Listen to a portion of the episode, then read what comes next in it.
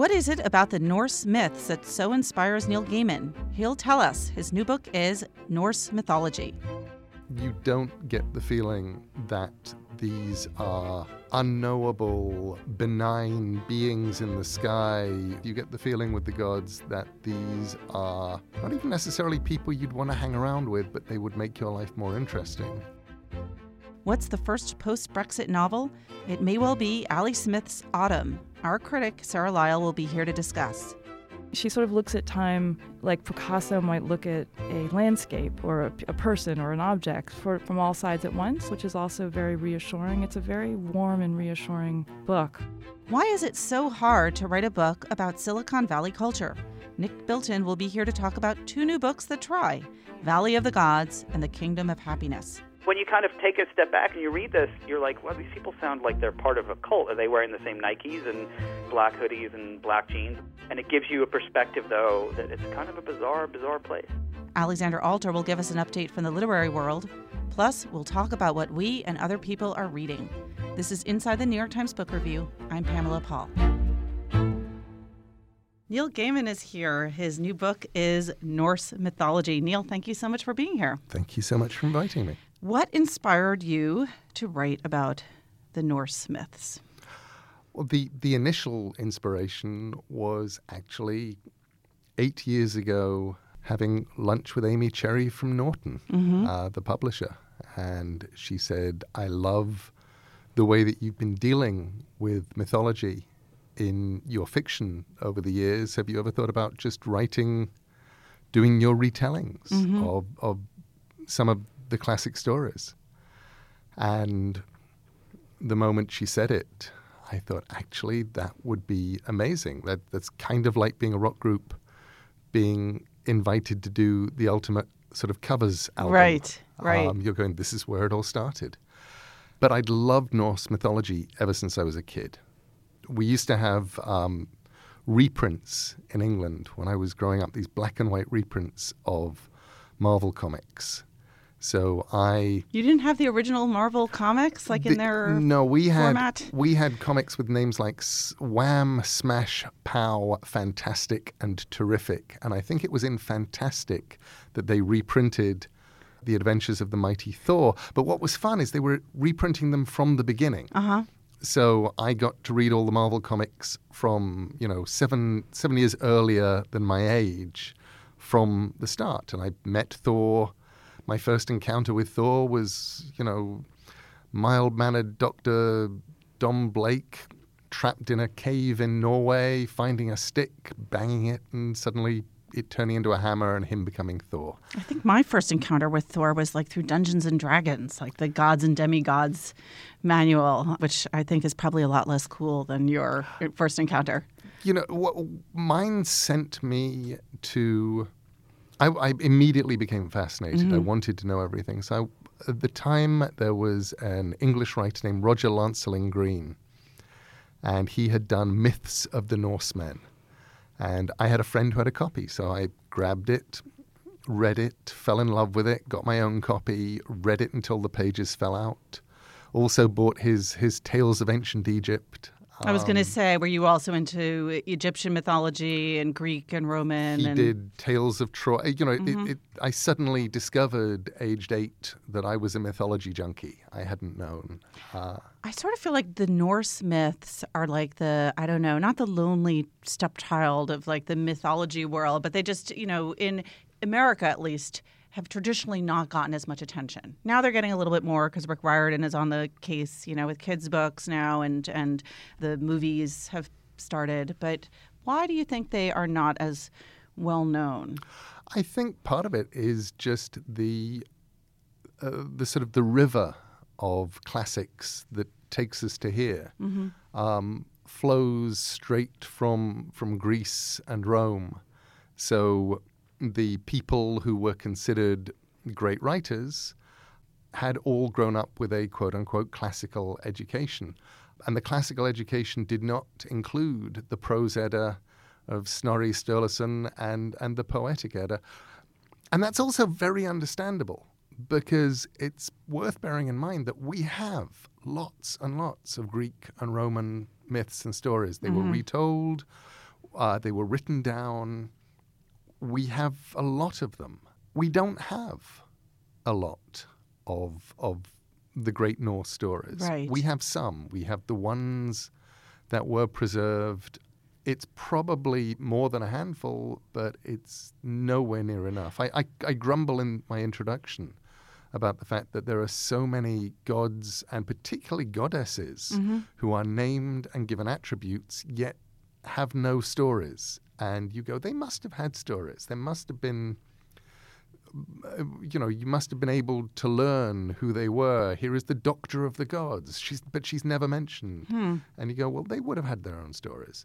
But we have what remains to us, which is very little. It was written down after Christianization, so it wasn't even written from the time when people believed and people cared. It was even Yeah. when they were preserved, they were being preserved as artifacts of the past. I think that for children in America, it's been primarily the D'Aulaires books of Norse mythology.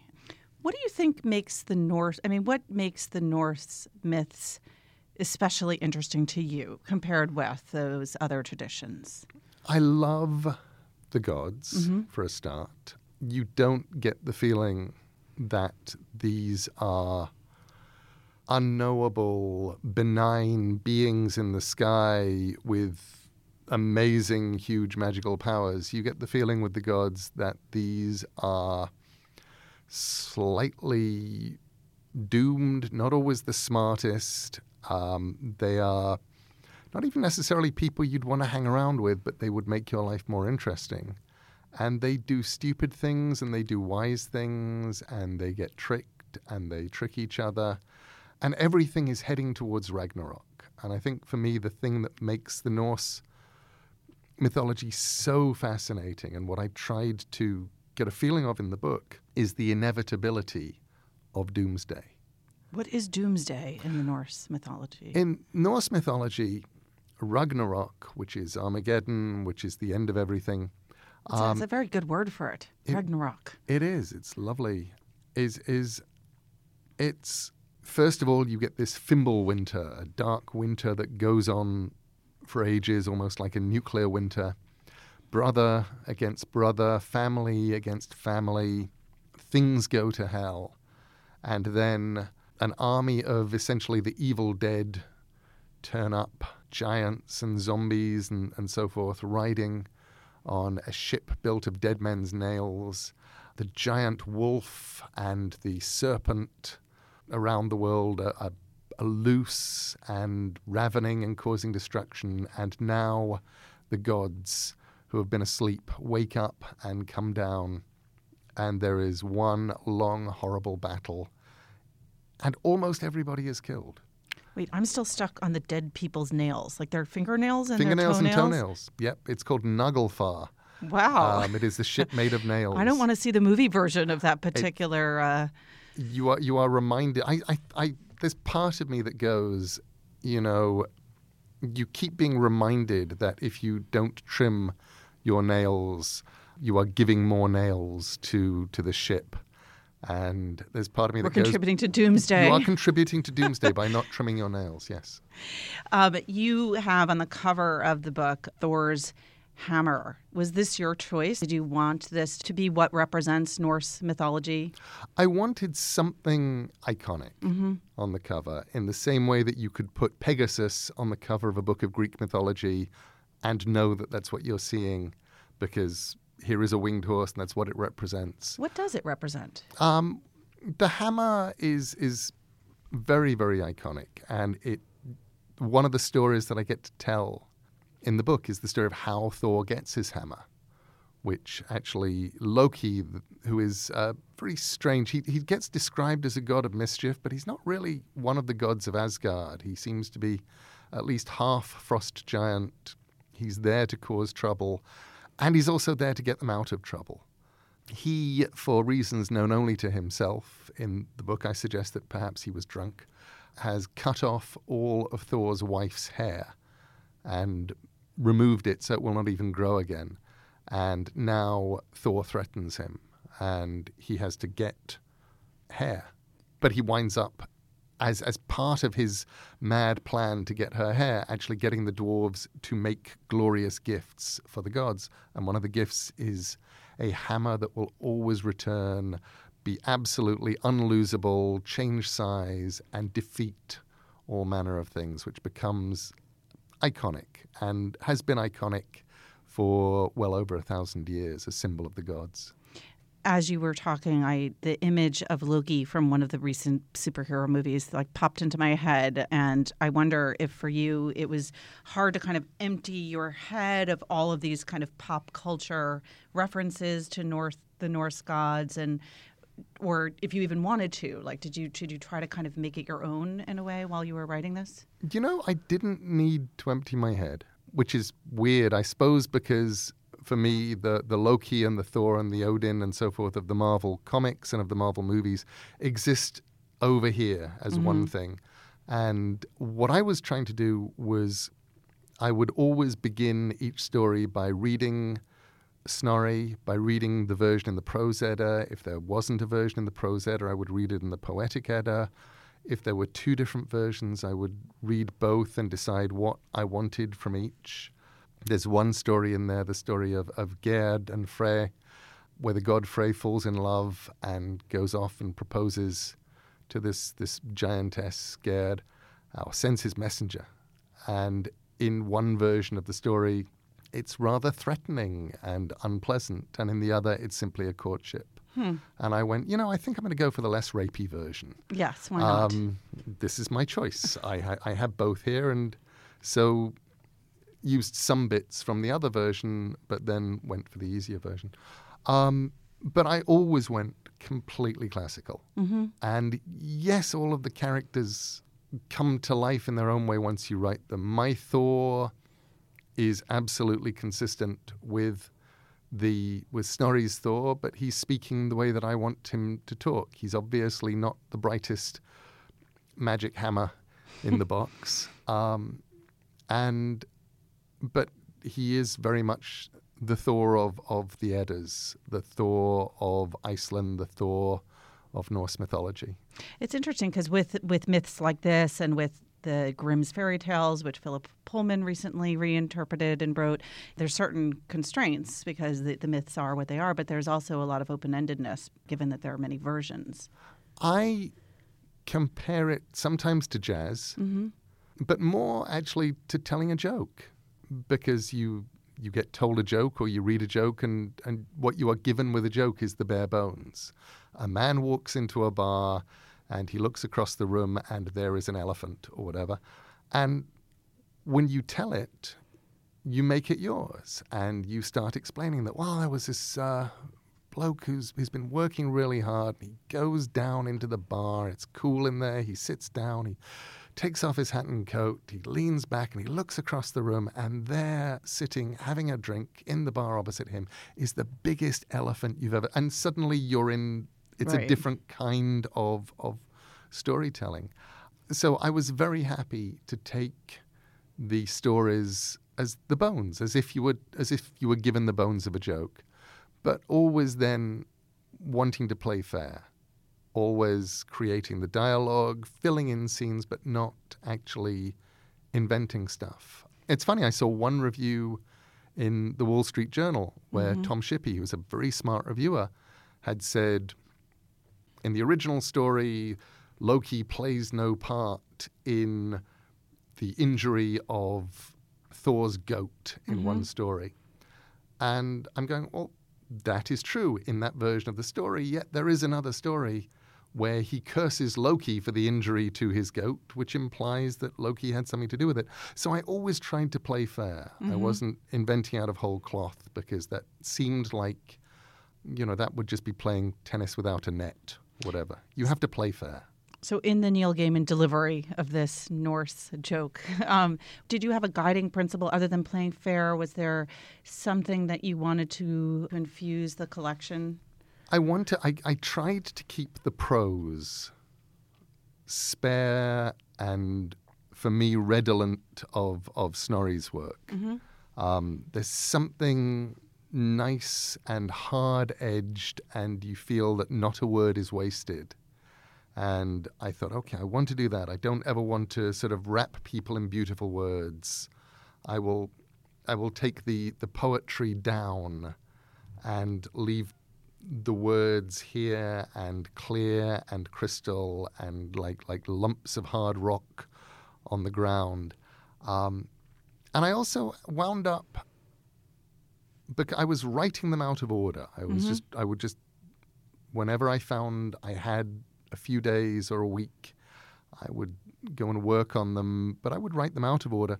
But it was only when I got to the end and started putting them into order, I realized that everything heads like like a mandala uh, towards Ragnarok. It's all about this slow and inexorable movement from creation to destruction and then what comes after. And I love the fact that there is in Norse mythology, even though it's heading towards the darkest of the dark times, hope at the end, a little flash of light. There's a moment where the, the surviving sons of the gods and two gods who have come back from the dead just sit in the garden and find these golden chess pieces of the gods abandoned. And I thought that for me is the is the moment that I'm going for. I was going to say, despite the impending doom, was it fun to write? It was enormously fun. Writing Loki, writing Thor, writing Odin, who is so smart and tricky and double dealing and unreliable. Uh, writing gods that we have kind of forgotten, like Kvasir and Tyr. Writing the goddesses, you know, feeling like I was not, if I couldn't have lots of stories of the goddesses, at least I could play fair with the ones that I write about. So um, Idun of of who carries the golden apples of immortality, uh, Freya who who is a goddess of, of beauty and of creation and of fertility, Skadi who who is the daughter of a giant slain by the gods and who turns up in order to to wreak her revenge. I've tried to play fair by all of them, and I, I loved as writing few them. rape uh, scenarios as possible. Yeah, there was a kind of a thing where you're going, okay, I'm writing this for now, Mm-hmm. but I'm writing the stories of a bygone age. And when you're writing a book which you actually expect to be read by people of all ages, and you're going, okay, I really want to tell that story. I can't take out the story where Loki makes Skadi laugh by tying a rope to the beard of a goat, one end of the to the beard of a goat, and the other to um, his his testicles. And Not funny. it's but you're sort of going, okay, how do I make this? How do I tell this in a way that indicates that it would have been funny, and how do I do it in a way that I can get away with it in schools? So much of this is about the delivery. So, just in the last minute here, would you mind reading us a passage Of course. from the book? The last gift Brock had to present was the one that Loki knew he had already managed to sabotage. From beneath the cloth, Brock produced a hammer and placed it in front of Thor. Thor looked at it and sniffed. The handle is rather short, he said. Brock nodded. Yes, he said, that's my fault. I was working the bellows. But before you dismiss it, let me tell you about what makes this hammer unique. It's called Mjolnir, the lightning maker. First of all, it's unbreakable. Doesn't matter how hard you hit something with it, the hammer will always be undamaged. Thor looked interested. He had already broken a great many weapons over the years, normally by hitting things with them. If you throw the hammer, it will never miss what you throw it at. Thor looked even more interested. He had lost a number of otherwise excellent weapons by throwing them at things that irritated him and missing, and he had watched too many weapons he had thrown disappear into the distance, never to be seen again. No matter how hard or how far you throw it, it will always return to your hand. Thor was now actually smiling, and the thunder god did not often smile. You can change the size of the hammer. It will grow and it will also shrink down so small that if you wish, you can hide it inside your shirt. Thor clapped his hands together in delight, and thunder echoed across Asgard. And yet, as you have observed, concluded Brock sadly, the hammer of the handle is indeed too short. This is my fault. I failed to keep the bellows blowing while my brother Eitri was forging it. The shortness of the handle is a minor cosmetic problem. Said Thor. This hammer will protect us from the frost giants. This is the finest gift I have ever seen. That was lovely and funny. Thank you so much. Neil, thanks for being here. The book is Norse Mythology by Neil Gaiman, out this week. Thank you so much.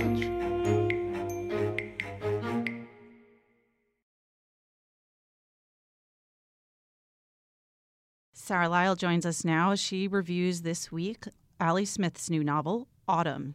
Sarah, thanks for being here. Thank you for having me. You profiled Ali Smith last year when her previous book came out, How to Be Both. Yes.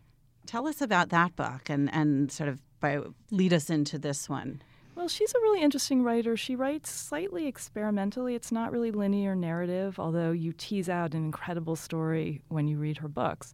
How to Be Both was a book in two parts one that focused on a contemporary young woman in England, and another who focused on a Renaissance uh, fresco painter in Italy, and somehow managed to bring them together. And really interestingly, the publisher put out two forms of the book, one of which started with one of the stories and the other which started the other.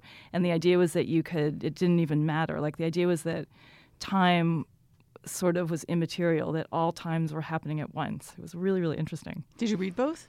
Yeah, yeah. Oh, yeah, because they become intertwined. And then you start to see the connections between one another. And part of what Ali Smith does is she writes in a way that makes you feel that all things are connected. Mm-hmm. She writes very much of like the connections between the living and the dead, the past and the present, people who would seem disparate but, but actually have things in common. And a lot of her writing is an effort to kind of find connection. And that book was shortlisted for the Booker Prize, for the Man Booker Prize. And she also won, uh, is it the Goldsmiths Award that you get for books that sort of push the boundaries of what a novel is? That's right. She, she won for that one, and it's sort of experimental. I don't know quite what the language is, but um, you know, she no one should be put off by what I'm saying about experimental because it's very, very readable. She has such a sort of lovely narrative. Yeah, that's usually voice. a terrifying word. Exper- phrase, experimental fiction. Run. Yeah, yeah, I hate it usually, but it's so she's so easy to read, and she has such humanity. I mean, I think Dwight Garner, our colleague, put it in his review of um, this current book that she has a beautiful mind, and mm-hmm. she really does. So this is her seventh book, and it's the first in a planned quartet beginning with autumn around the seasons. Does it stand alone? Oh yeah, yeah. Um, it's interesting that she started with autumn because autumn is such a season of change, and that's one of the themes of the book. Uh, the idea is that winter is coming next, and then spring, and then I guess she ends with summer. And it's set in a very specific time and place. She wrote it right off the news, so it's set in post Brexit Britain at a time, just like in the United States, of real turmoil in the country and a lot of discord and a lot of bubbling up of hatred and antagonism. And the idea is that all these troubling things are happening in the background, yet it still is a novel about people trying to connect to each other. You know, the timing there sort of boggled my mind because it is February and Brexit just happened. How did she do this? Uh, you wonder. I mean, she must have written this really quickly. Yeah, really I don't quickly. Know. I mean, I think it really held up. I think uh, there were a few bits of it that seemed slightly that they weren't integrated quite as well into the novel as the rest of it. But I think it was a really amazing achievement. It's really hard to write a kind of state of the nation book like right when it's happening. Yeah. But I think, you know, what we're seeing so much in novels these days is a lot of dystopian novels set in the future where, you know, the the global warming has like ruined the world and there's no economy and everyone's like scrabbling in the dust. And we've read so many of these, but what's really happening is people are scared of the present. Mm-hmm. And what she's done is really picked up that kind of anxiety that people have. And she just talk, you know, she has this whole thing. It's it, her characters in the book read a lot, and so there's a lot of allusions to literature in a really kind of nice way. And there's a whole bit about Dickens, where she writes a passage that basically says half the country was celebrating, half the country was mourning. A tale of two cities. Yeah, yeah. It was a time of, you know, uh, horror. It was a time of joy. And she sets up this, you know, really neat dichotomy, just like we have in the United States, of half of the country's happy and half the country's sad. And so I think it picked up a lot of what we're going through and it worked really well. Is this the first post Brexit novel? I think that's what they're kind of billing it as. I'm not sure you know, who knows? But it, mm-hmm. it certainly feels that way. It really, really feels very contemporary and, and not too hasty, in my opinion. Somewhere, some other writer is seething and saying, "No, no, no! I wrote the first post-Brexit novel, and it came out two months ago." Exactly. Um, is it a political book? Not really. I mean, mm-hmm. it's a mm-hmm. book sort of about humanity. I mean, what's so cool about it is the main characters are this young woman who's I think 32 when the book begins, and this man who's 101 years old, and he's dying in an old age home, and you have the kind of what's happening in the present, and then you have a series of flashbacks that go through the history of their relationship, which began when she was little and her family, she and her mother moved into the house next to his, and he was, I guess, in his 70s then. And he became kind of a babysitter and a friend.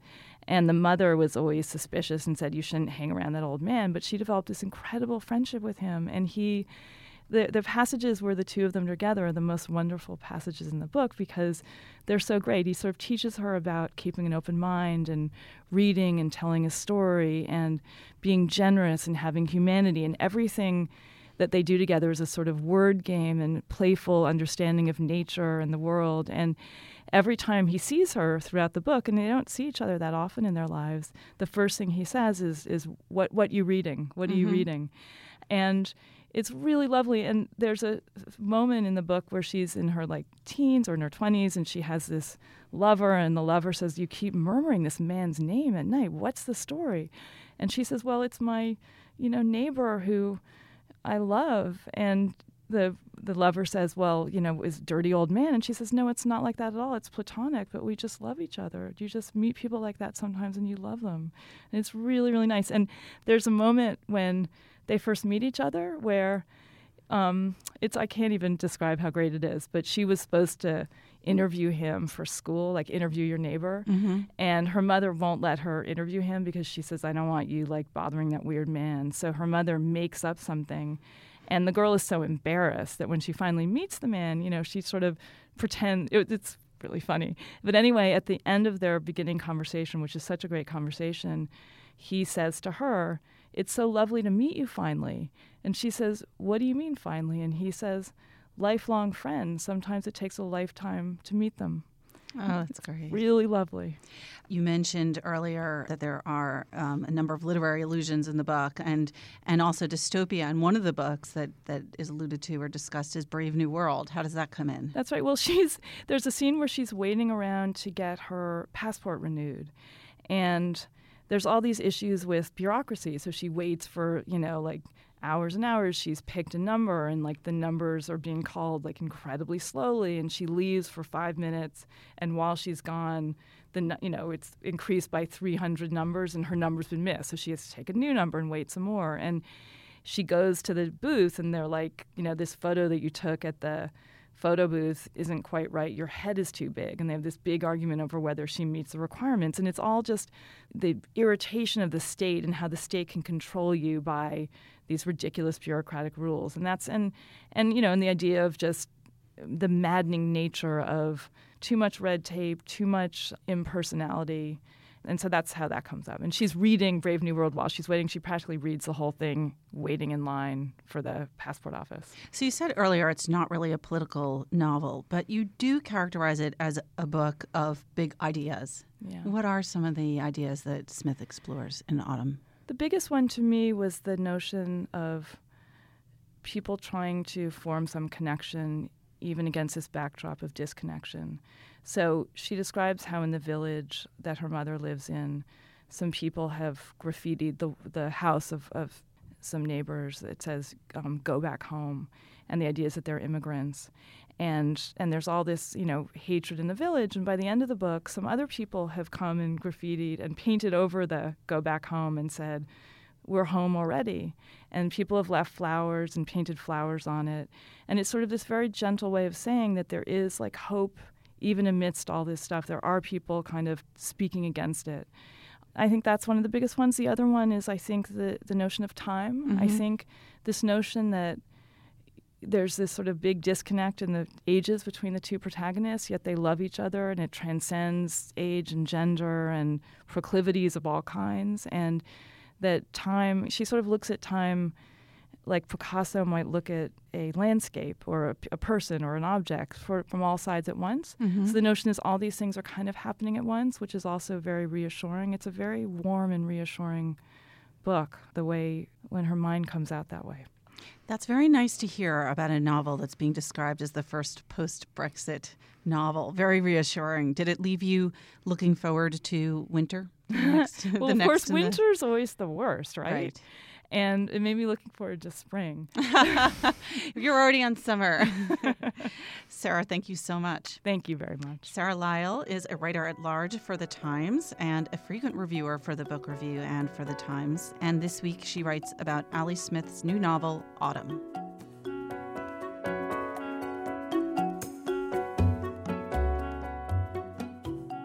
Nick Bilton joins us now. He is a special correspondent at Vanity Fair and a longtime, former longtime New York Times writer and columnist. And he reviews for us this week two books Valley of the Gods by Alexandra Wolfe and The Kingdom of Happiness by Aimee Groth. Nick, thanks so much for being here. Thanks for having me. The two books that you review are both looks at Silicon Valley, both businesses and the culture around them.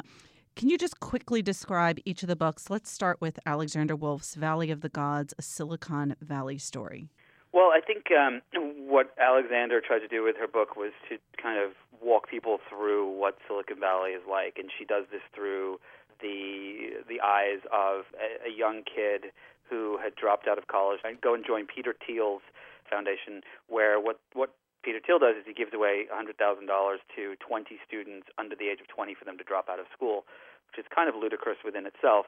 But some of the things that she tries to explore are also pretty ludicrous, which is, you know, the culture of the valley around Burning Man and, you know, um, polygamous relationships and people that are trying to mine asteroids and drill into the earth um, and so on let's not be coy here. Alexandra Wolfe is the daughter of Tom Wolfe. And even looking at the kind of cover design of this book, it has this kind of Wolfian feel. And as you describe it, it's the sound of some of his earlier nonfiction books. Is it like his work? Well, so I hear something really interesting. I didn't know when I got the book that it was Tom Wolfe's daughter. I just didn't put two and two together. And I was reading the book, and I remember thinking, this is really weird. This book seems like it's trying to be Bonfire of the Vanities for the Valley, and it's not doing a very good job at it. And I was going to put that in the review, and I thought, eh, maybe that's not a really nice thing to say. But then after I filed the review, I don't even know how I came across it, and I was like, oh wait, that was Tom Wolfe's daughter. that's so funny. yes, there's there is there are a lot of similarities in, in the way that. Um, is put together. But you know, I think that it, it fails on a few levels. One of them is the fact that the through line of Valley of the Gods is this this young kid in his 20s, and he doesn't make a very good through line because he kind of falls off a lot of the story. He, he mm-hmm. disappears for many chapters. So there's a, a, a number of chapters that um, that start with him in the beginning and then go off on a 20 page tangent meeting all these other people and then end with him uh, in a paragraph. And and I think it's it would have been fascinating to read about this kid and really his life and to see the world through his eyes but but I think it, it failed uh, in that respect. Is it trying to tell a story about the kind of culture of Silicon Valley or is it a business book? Like what is she what is she setting out to do? Um, yes. Both um, I, I, I think that she, I think from from what I can tell was she set out to try to tell the culture of the valley, and I think that because this in, included Peter Thiel and the billionaire uh, who invested in Facebook very early, it has to include some of the business. I, I think you know there are parts of the story that are really fascinating and really well written. There are parts of this book that drone on for long periods of time. One of the things I found really frustrating was she she introduces you to every single person she meets along the way and drops every single name, and it, it is it's so disruptive to the reading experience. You know, but there were certain uh, parts of it that I thought were really really good. You know, she goes to this co-living space down in Palo Alto, around the corner from Steve Jobs' house, and and you kind of get to see what these kids are doing, living together, and and that's really interesting. Um, and so it, it, it's it's a little bit of one and half a dozen of the other. To go back to the one of the names that she drops, but a big character in the book, Peter Thiel, um, who has yep. been in the news recently because of his early and very enthusiastic support of Donald Trump as a presidential candidate, and now as uh, president Is that in there, or does it get political at all, or does she steer clear of that? It doesn't. It, she steers clear of it, and I think that was my biggest frustration with the book was that it's very clear that she is impressed by Peter Thiel, and um, and that's fine. You know, he's been very successful. But what I found uh, really frustrating, to an angry point, mm-hmm. was that she doesn't tell you these negative things about him. For example, in the beginning, she you know says he made billions of dollars of Clarium Capital, which is his um, hedge fund, and I've reported on Clarium before for both the Times and for, for Vanity Fair, and and it's considered one of the biggest failures for any hedge fund. Um, it was worth eight billion dollars at one point, and now is worth three hundred million. And a lot of, uh, as the New Yorker did in a profile on, on Peter Thiel, a lot of that was because uh, Thiel made contrarian bets that, that were wrong. And I think that and the other thing about Thiel is, you know, I mean, you could literally put Peter Thiel uh, in some offices in the Valley and Osama bin Laden. I think people would rather go after Peter Thiel. I mean, I think he's he's vilified in the Valley for his attitude around Trump and and um, how he feels about women's rights and so on. And, and none of that stuff was really addressed in the book. And I think that that was that was a failure of of reporting. I think and of of um, of really telling the reader who he really was. Those of us who do not live or work in Silicon Valley often approach these stories about that culture, about tech culture, and all of these uh, hugely successful, once were startups, now run the world companies, as in, in this kind of like, wow, what a crazy place. They do X, Y, and Z, and the, the kids there do, you know, are, are this way, and everyone is a multi gazillionaire. And I'm curious if you find in these kinds of books, if that outsider perspective, because Alexandra Wolfe is a New York based reporter, works well, if it sometimes works well, sometimes doesn't, and how it functions in this book? Well, I think that's it's a great question. I think you know, and this applies to both books that I reviewed and many many other books about the Valley. Is the question is who are they writing for, right? You know, I I I think that there's a world in which you can write for the people in the Valley, and you know, I did that with my book on Twitter, telling the story of how that company was just a complete disaster and a mess. And uh, Kirkpatrick did it with Facebook. Brad Stone did it with Amazon. The, the, that's a certain kind of book that you can do uh, that is for the Valley. And then there's the other kinds that are for the the lay reader that doesn't understand the culture. And I think I struggled with both of these books to figure out who the audience was. And if you do tell the people outside of the valley what what it's like there, it's really interesting. It's a bizarre, bizarre world where you have it's it's a 50 square mile radius that has created more wealth in that 50 square miles than any place on earth in history. More than oil, more than religion, more than stock markets. And I think that that's something really interesting. And I think where a lot of these books end up kind of having a problem is that they they try to talk to all those audiences, and, and that never really works well. You know, I wonder if someone's done a book. I don't think I've seen one on the kind of have-nots of Silicon Valley and the people who were there before this happened, and what's what's happened to them. Yeah, it's interesting. I mean, um, you know, it's it's it's fascinating. John Markoff, uh, who just retired from the Times but is still writing for, for the paper.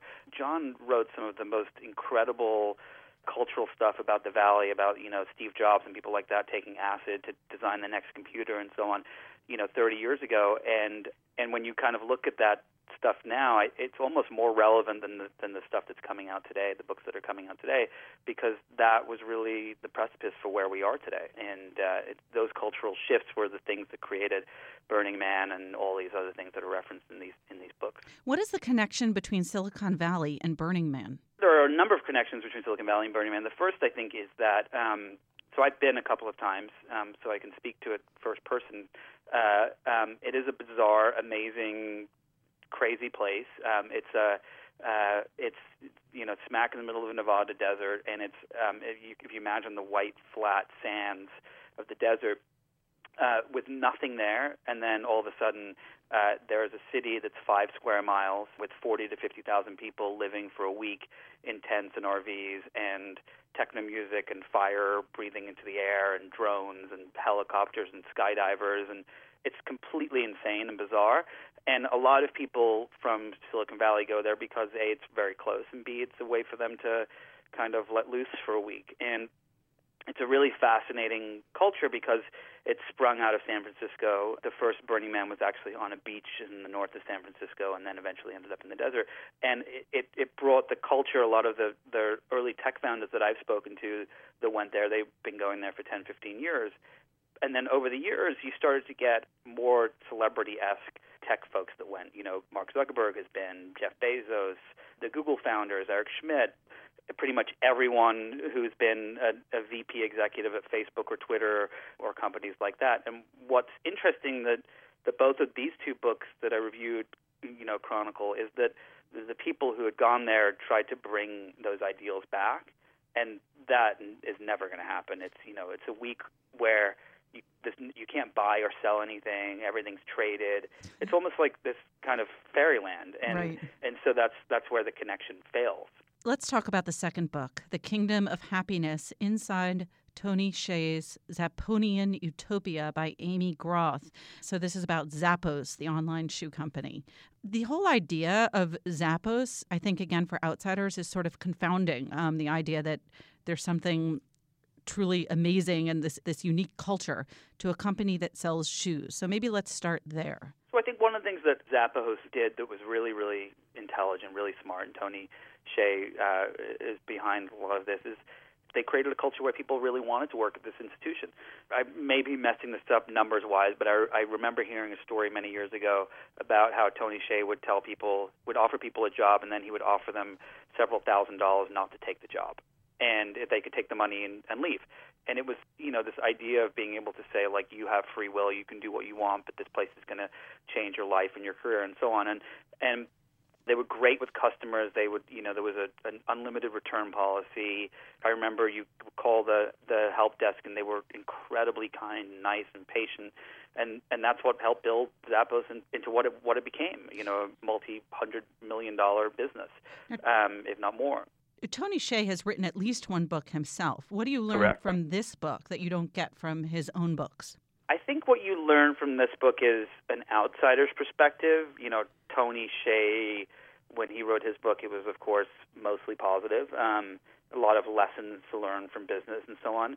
What you do with this book is, I think, you get this kind of perspective where you see the outsider ideals. And and what I think that what I took away that was interesting was not what I think the author was trying to present, which was that it's a very cult-like place. You know, the these scenes in the book where the writer is at a bar and Tony Hsieh and his entourage of employees, they call them Zappatonians, come in and to drink Kool-Aid, which is the nickname they give to to uh, Fernet Literally drinking the Kool Aid. Literally, literally drinking the Kool Aid. But when you kind of take a step back and you read this, you're like, well, these people sound like they're part of a cult. Are they wearing the same Nikes and black hoodies and black jeans and so on? And and I think that the author, for me at least, it felt like um, she was very interested and enamored with that, at least especially in the beginning of the book. And uh, and it gives you a perspective, though, that it's kind of a bizarre, bizarre place.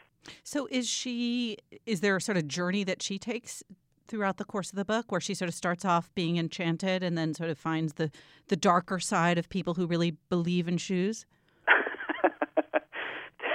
the journey I think she takes is, is actually it's less to do with the shoes and more to do with a, a new type of management that Tony Hsieh is trying to implement in his company called Holacracy, which is essentially where um, no one has a title and you're kind of almost like a free agent. So you could imagine if at the New York Times, Dean Baquet said, "That's it, no one's got titles," so you could be a you could decide you were going to go run the styles desk for a week, and uh, and Stuart Emmrich could say he was going to go and work on National and write stories about shoes, or I don't know, whatever it is.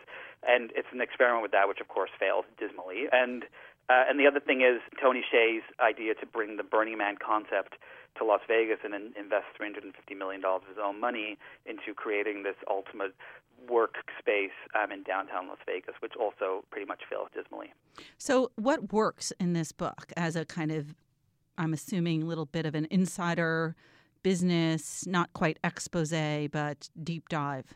I think what works is in both books, actually, and I would say this is that they chronicle failure pretty well. Um, you know, there's a scene at the end of this book, particularly where the writer goes into Tony Hsieh's um, trailer. He, he, even though he's worth millions and millions of dollars, he lives in a trailer in downtown Las Vegas, and and and they they spend hours and hours going through her own process, and it's a little bizarre, and, and, and, but at the same time, it's also somewhat interesting to see that journey. But you see that there's failure all around, and um, you know that gets the idea from Silicon Valley to, to, to Las Vegas is that uh, failure can can create great things, and I think you see that in, in both of these in both these books. You've written a book about Silicon Valley yourself, hatching Twitter. So you you've you've been in the shoes or somewhat similar shoes of both of these authors.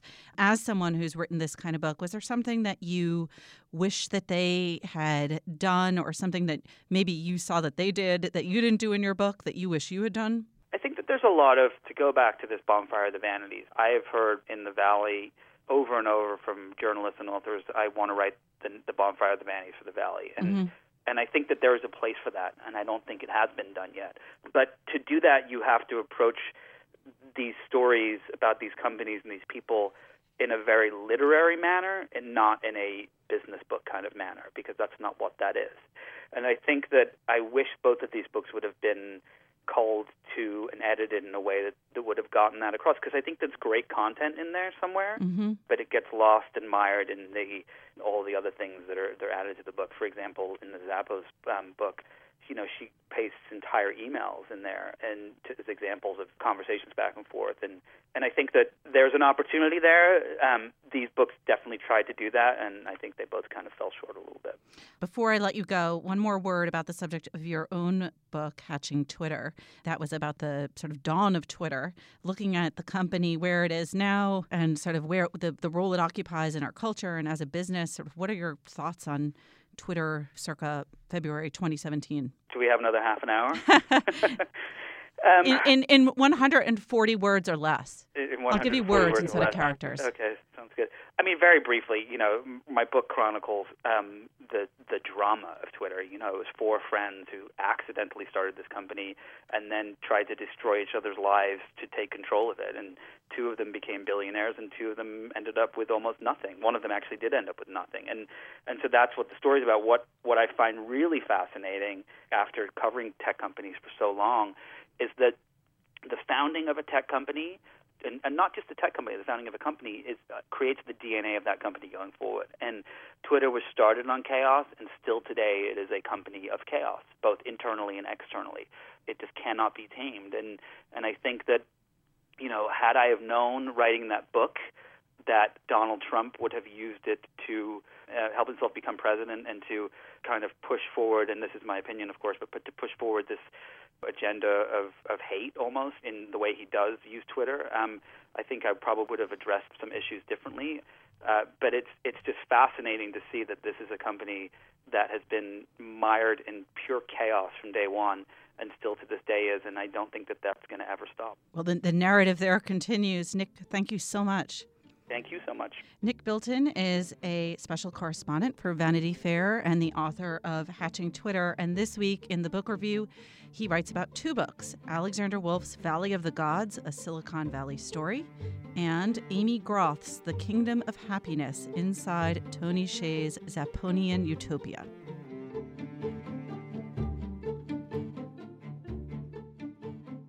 Alexandra Alter joins us now to talk about what's going on in the publishing world. Hi, Alexandra. Hi, Pamela. So we've got jolly news this morning. Yes, there is some good news. It's from last year, but we can carry it over to this year. The U.S. Census Bureau put out their report that looks at the bookstore industry overall, and sales were actually up in 2016. They rose 2.5% over 2015, and the store revenue collectively reached just under 12 billion last year, which is up from 11.68 billion in 2015. And it, it, was especially good news because I think a lot of publishers and writers and even some booksellers were really worried about the amount of attention that was going collectively among all of us to the election. They felt like people weren't reading as much, everyone was glued to the news and following the cycle, sort of the news cycle so attentively that that books weren't getting the attention that they would have in a normal year. Um, so the fact that the bookstore sales weren't hurt by it, I think is great. Of course, the gains are not kind of equally spread amongst all authors. I think a lot of this has to do with a certain book that had Harry Potter in the title, even though it Ah, was a yes. play. um, that had a huge boost. And actually, in, in kind of the most critical time of year for retail sales for bookstores, which is in December, of course, there was a significant drop. It fell about 3.1% in December compared to the previous year. So they didn't have, you know, the sort of Harry Potter and the Cursed Child craze had kind of tailed off at that Even point. Harry Potter couldn't solve it, couldn't fix it magically. Yeah. So, but I also think, you know, um, there was a really interesting story by our own Julie Bosman, who's a former publishing reporter. She's now a national correspondent for the Times in the Midwest. And she wrote a really interesting piece about how bookstores are getting kind of involved in politics now, um, you know, particularly in the, in the protest movement that's kind of being loosely organized now, the kind of anti-Trump movement, and of course, it's a lot of the independents, the big chains like Barnes and Noble. You know, they're not participating because you need to sort of appeal to your whole customer base. But a lot of the independents are organizing and having people write postcards and putting the, even the books displays kind of have a political bent. So I think they're sort of seeing a role for themselves now in this political climate As too. community organizers. Exactly. For the reading population. Yes. And unrelated to bookstores, there was some interesting book deals announced this week. One was um, a great surprise to many fans of Philip Pullman. He announced that he will be releasing a new series starting in October, which is related to his Dark Materials series, which was a huge hit. This is the Golden Compass. Exactly. The Golden Compass. Those books have sold more than 17 million copies and have been translated into more than 40 languages and of course adapted into films. And I think, you know, they're they're kind of special books because there is this fantasy element, but he of course comes from this interesting philosophical perspective where he's agnostic or atheist and, and he wanted kids, you know, to have that sort of skepticism and that sort of perspective. These are good crossover books. too. Exactly. Yeah, they're they're- very sophisticated. Yes, I think that is a large part of their success. He has a ton of adult fans as well. So this new series, they're being very kind of um, tight-lipped about the plot, but it's apparently connected to his Dark Materials. It centers on one of his um, most beloved characters, Lyra Belacqua, and they sort of follow her into a new tale. So that's starting in the fall, and of course they're expecting a huge uh, amount of sales, and they're printing 500,000 copies. Wow. And that's just in the U.S. And the other um, book deal, which was also a great surprise, I thought, or unexpected, was Jake Tapper, the CNN anchor, announced a book deal, and everyone's immediate thought was, okay, sure. He's been a rising, you know, more than a rising star. He's been the forefront of, of covering this incredible moment in politics. Of course, he's going to write a book about the Trump administration. In fact, he's writing a novel, his debut novel. It's a political thriller titled The Hellfire Club, which takes place in Washington, D.C. in 1954 and it's about this New York congressman who's kind of, you know, new in town and in the capital with his with his wife who's a zoologist, and they're sort of making deals and sort of learning how to how to navigate cutthroat Washington D.C. political society. I was on a panel last night with Jeffrey Toobin, another CNN figure, and he told a story about how at one point he wanted to write a novel, and so he did, and it was a thriller about a morning news anchor shot on air. Wow. He submitted it to Phyllis Grann, an editor and friend of his. Uh, she was the head of Dutton, and she came back to him and said, "This is a this is a terrible book." um, and she said, but I've also shown it to Steve Rubin, who was then the head of Doubleday, now um, the head of Holt.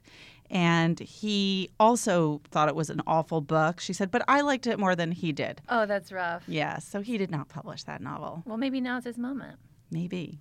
Alexandra, thank you so much. Thanks for having me. This is very exciting. Parul Sehgal is back from maternity leave, and she joins us along with John Williams to talk about what we are reading. Hi, guys. Hey, Boring old John Williams. Hey, Parl, welcome What's back. left of me is Right. back. And John Williams Wah, wah. again. All right, let's start with Parul. What have you been reading while tending to a small child? Well, I was very arrogant, and I was like, okay, I'm going to have a baby, but it's going to be very cozy, and I'm going to read all these 19th century novels. and, and how foolish that was. You don't have hands, is the thing I realized when you have a baby. So for the first time in my life, I read on my phone. I mean, what did I read? I read Twitter. I listened to podcasts. And finally, Podcasts. I listened to podcasts. I did. I did. Um, rival podcasts, even. And, uh, but when she got out of that like immediate like feral zone, when things were three months and she started to calm down, and I started to sort of you know turn to books again. I started to like read uh, children's books, and I never read children's books when I was little. Mainly not because I was precocious, but because I wanted to read what my mother was reading, which means that I read so much Jackie Collins too early in life. Not at six So- months, But you know, you know, like you know, a nice uh, seasoned eighteen months, I'm sure. But so much Sidney Sheldon and Jackie Collins. Oh my God! The so, other side of midnight. the other all of that but so it's my first introduction to you know children's literature which i'm so impressed by and you know i'm a big fan of uh, harold and the purple crayon and that's one uh, of my favorite books of all time. but the the book that's sort of dominating our consciousness and bedtime is goodnight moon which i never read and it is the strangest most surreal book so that's what i'm reading every night between 6.45 and 7 chased sometimes with a little pick-me-up mama and uh, Do you follow the little mouse's trail through the illustrations? Have you done that yet? We've done that. I mean, yeah, it's it's just like I, I think my husband and I have like constant conversations. Like, why does he have to be a young mouse? Like, the, the there are only thirty words, but everything is so precise, and we're always like trying to figure out the perspective, who is telling the story, why is it so strangely comforting. Um, One of the most distinctive things about Goodnight Moon, and I haven't figured out how it does this, is that certain picture books, when you read them over and over, you die a little bit Yeah. each time you reread it because your brain is just being crushed by boredom. And weirdly, there's something hypnotic There's about very- Goodnight Moon that keeps you going with each reading, hmm. even if it's the 5,742nd time you're reading. because it makes no sense. This is the thing. It's kind of like a surreal masterpiece. Like, what is with the? I'm sorry, I can talk about this endlessly. The kittens, the mittens, the mush, like they don't connect in any interesting, meaningful way. So you're kind of just. Um, It's very zen. Is it Zen? Well, you're just sort of like noticing what's in front of you. Well, you know, she's an interesting author, Uh-huh. Margaret Wise Brown, because Runaway Bunny is kind of diabolical. Yeah. Um, and It's- then that's other a very distressing book. It's a Yeah. deeply. Are you are you going to read it or I've not? tried. I've tried, and it's also very self-referential. Have you seen the pictures in Runaway Bunny appear in Goodnight Moon, but then pictures of Goodnight Moon appear in Runaway Bunny? Yes. Which one came first? It's all a marketing plan. Um, Clement Hurd, that that genius. That's right. But she also wrote some pretty awful books. Which ones? Like not Little Fur Family. Little Fur Family. Do you like Little Fur Family? Uh, no, I, Little Fur Family is not one of my favorites. I do like Warm I mean, Toast. Little Fur Family is a very like Yeah. talk about a deeply weird and upsetting title. Yeah, Just yeah. the title alone. Yeah. Little Fur Family. yeah, not even Doesn't sound animals. right. You're just you're just hairy. Yes. All right. John, also in picture books? Well, hysterically, I'm the exact. I'm reading a couple of books. You're reading just the exact same thing. so You're inappropriate. A A defense of Little Moon. Fur Family. Yeah, I'm reading books that you maybe should start reading when you're 28, if then. I read uh, Philip Roth's The Plot Against America, which is from 2004, and I'm going to be writing something about it in the coming days for the paper.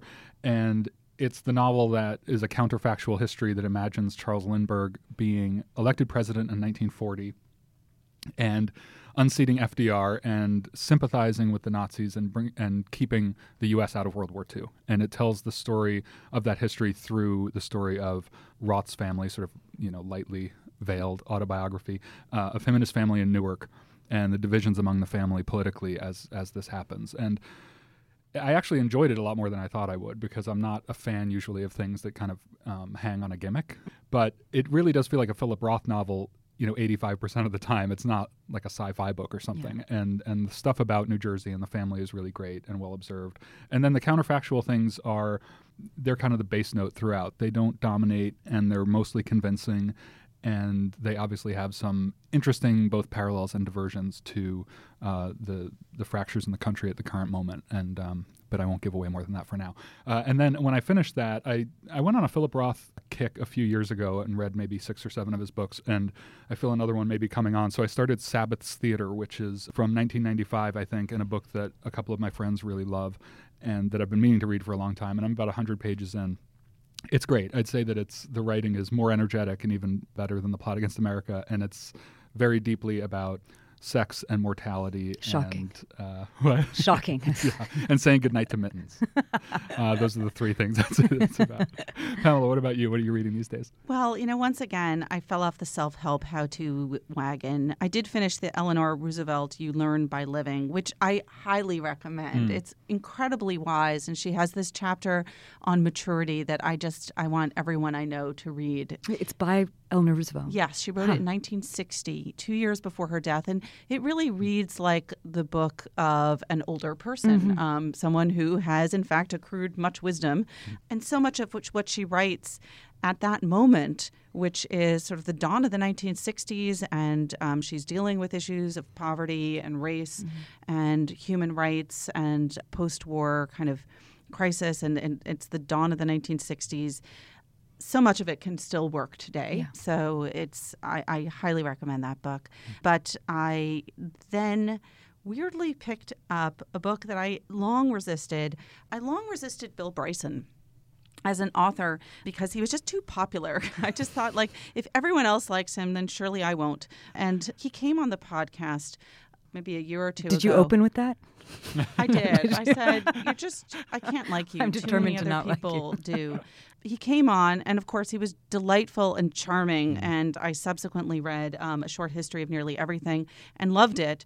And I then picked up A Walk in the Woods, which was just sitting on my shelf, rediscovering America on the Appalachian Trail. Again, feeling resentful, feeling like I, everyone else read this. I, you know, it, it sort of felt like Wild did back Yeah. when Cheryl Strayed's Wild, which I also resisted it- because too many people were reading it. Uh, and I did read it and also really enjoyed it. And it had, there are a lot of parallels, obviously, between the two books. But he's just incredibly funny. Yeah. There's a little section at the beginning. Um, he buys a book called Bear Attacks Their Causes and Avoidance. And then he reads it and he. Uh, writes about his response to this particular work. Mm. And it's so funny. I, I read it aloud to my 10 year old and he was shrieking with laughter Does he do it for? I mean, you brought up Wild. I mean, does he do this just sort of for the fun of it? yeah he does it for the fun of it he's got no good reason and I do like the subtitle though. Bear attacks causes. Like the causes is Right. one You're would there. think self-evident. You know. yes A bear attacks a human for the reason that a mountain climber climbs a mountain. yes he starts off the section by saying black bears rarely attack but here's the thing sometimes they do Fair enough. so This is why I'm not an outdoors type. this is my this is my paperback uh, train reading, and then at home I started a book that came out last year by Jennifer Haigh called Heat and Light, which is about fracking. Uh, that's also quite good, but that's my that's my bedtime reading because it's a hardcover. That's a novel.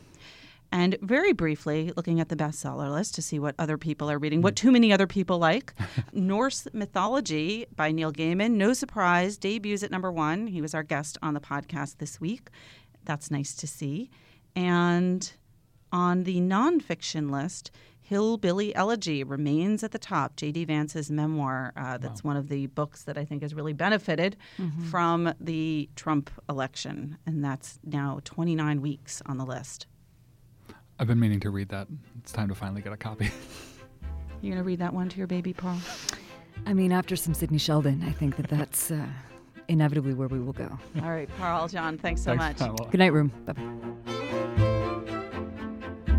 Remember, there's more at nytimes.com slash books, and you can always write to us at books at nytimes.com. Thanks for listening. For the New York Times, I'm Pamela Paul.